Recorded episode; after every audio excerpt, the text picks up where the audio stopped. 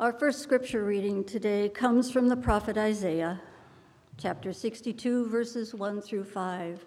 Listen for the word of God.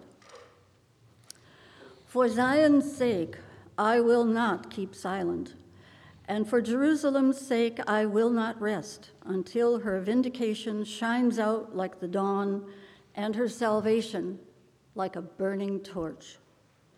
The nations shall see your vindication, and all the kings your glory, and you shall be called by a new name that the mouth of the Lord will give. You shall be a crown of beauty in the hand of the Lord, and a royal diadem in the hand of your God. You shall no more be termed forsaken, and your land shall no more be termed desolate. But you shall be called, My delight is in her, and your land married. For the Lord delights in you, and your land shall be married. For as a young man marries a young woman, so shall your builder marry you. And as the bridegroom rejoices over the bride, so shall your God rejoice over you. Our second scripture reading today comes from Paul's first letter to the Corinthians, chapter 12, verses 1 through 11. Listen for the word of God. Now, concerning spiritual gifts, brothers and sisters, I do not want you to be uninformed. You know that when you were pagans, you were enticed and led astray to idols that could not speak. Therefore, I want you to understand that no one speaking by the Spirit of God ever says, Let Jesus be cursed. And no one can say, Jesus is Lord, except by the Holy Spirit. Now, there are varieties of gifts, but the same Spirit. And there are varieties of services, but the same Lord. And there are varieties of activities but it is the same God who activates all of them in everyone. To each is given the manifestation of the Spirit for the common good. To one is given through the Spirit the utterance of wisdom, and to another the utterance of knowledge according to the same Spirit. To another, faith, faith by the same Spirit. To another, gifts of healing by the one Spirit to another, the working of miracles, to another, prophecy, to another, the discernment of spirits, to another, various kinds of tongues, to another, the interpretation of tongues. All these are activated by the one and the same Spirit, who allots to each one individually, just as the Spirit chooses.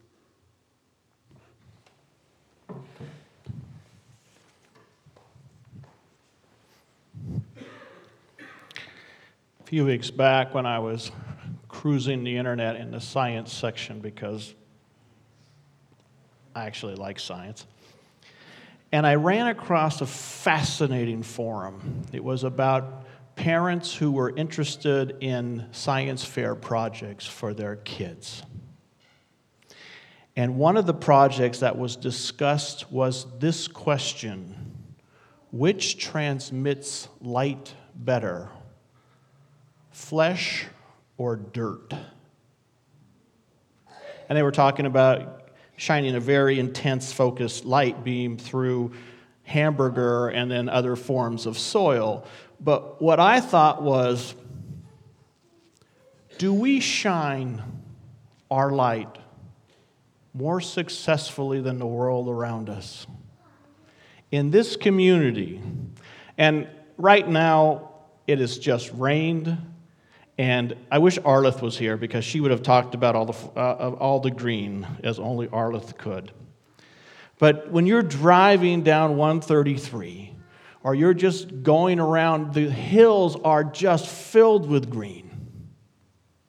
And you look at the mountaintops and they're capped with snow. And if you just allow yourself to sit there, particularly in the morning, the, um, the sunrises have been full of color pinks and oranges, and the sunsets have been glorious. And you look around and you realize that God's green earth and the skies and everything around is proclaiming the light of God. And our challenge is to proclaim and be that light every bit as, successfully as the world around us. Now, if we lived in Fargo, North Dakota, that might not be so hard. If you're from Fargo, I apologize. But if you're from Laguna Beach, people come to Laguna Beach because it's so beautiful. Isaiah says, For the sake of Zion, I will not be quiet.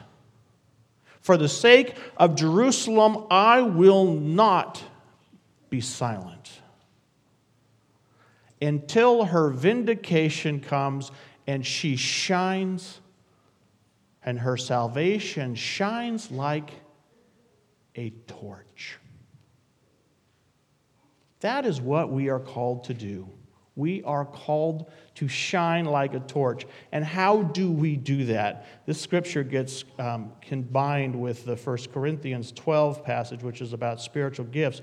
And if you notice on your uh, program today, the, the picture was Martin Luther King. And if you know anything about the calendar, you think, wasn't that supposed to be last week? But I wanted to do it this week because Martin Luther King came into the world at a time when many people were not shining their light. And he held a mirror up to the world and he said, We can do better. We can live as one people. We can use our gifts without distinctions and build up this body which we have. And the spiritual gift passage is about gifts. God has given this congregation and every congregation and every person, yes, every person, every single one Every person has been given a spiritual gift, and that spiritual gift allows our light to shine, and it is for a purpose. It is for the building up of our community, it is for the building up of our community, this church, ourselves, our families. It is for the building up of who we are called to be. Do we, as flesh and blood, do we transmit light? More effectively than dirt. If you're a scientist, you would say soil. Do we do that?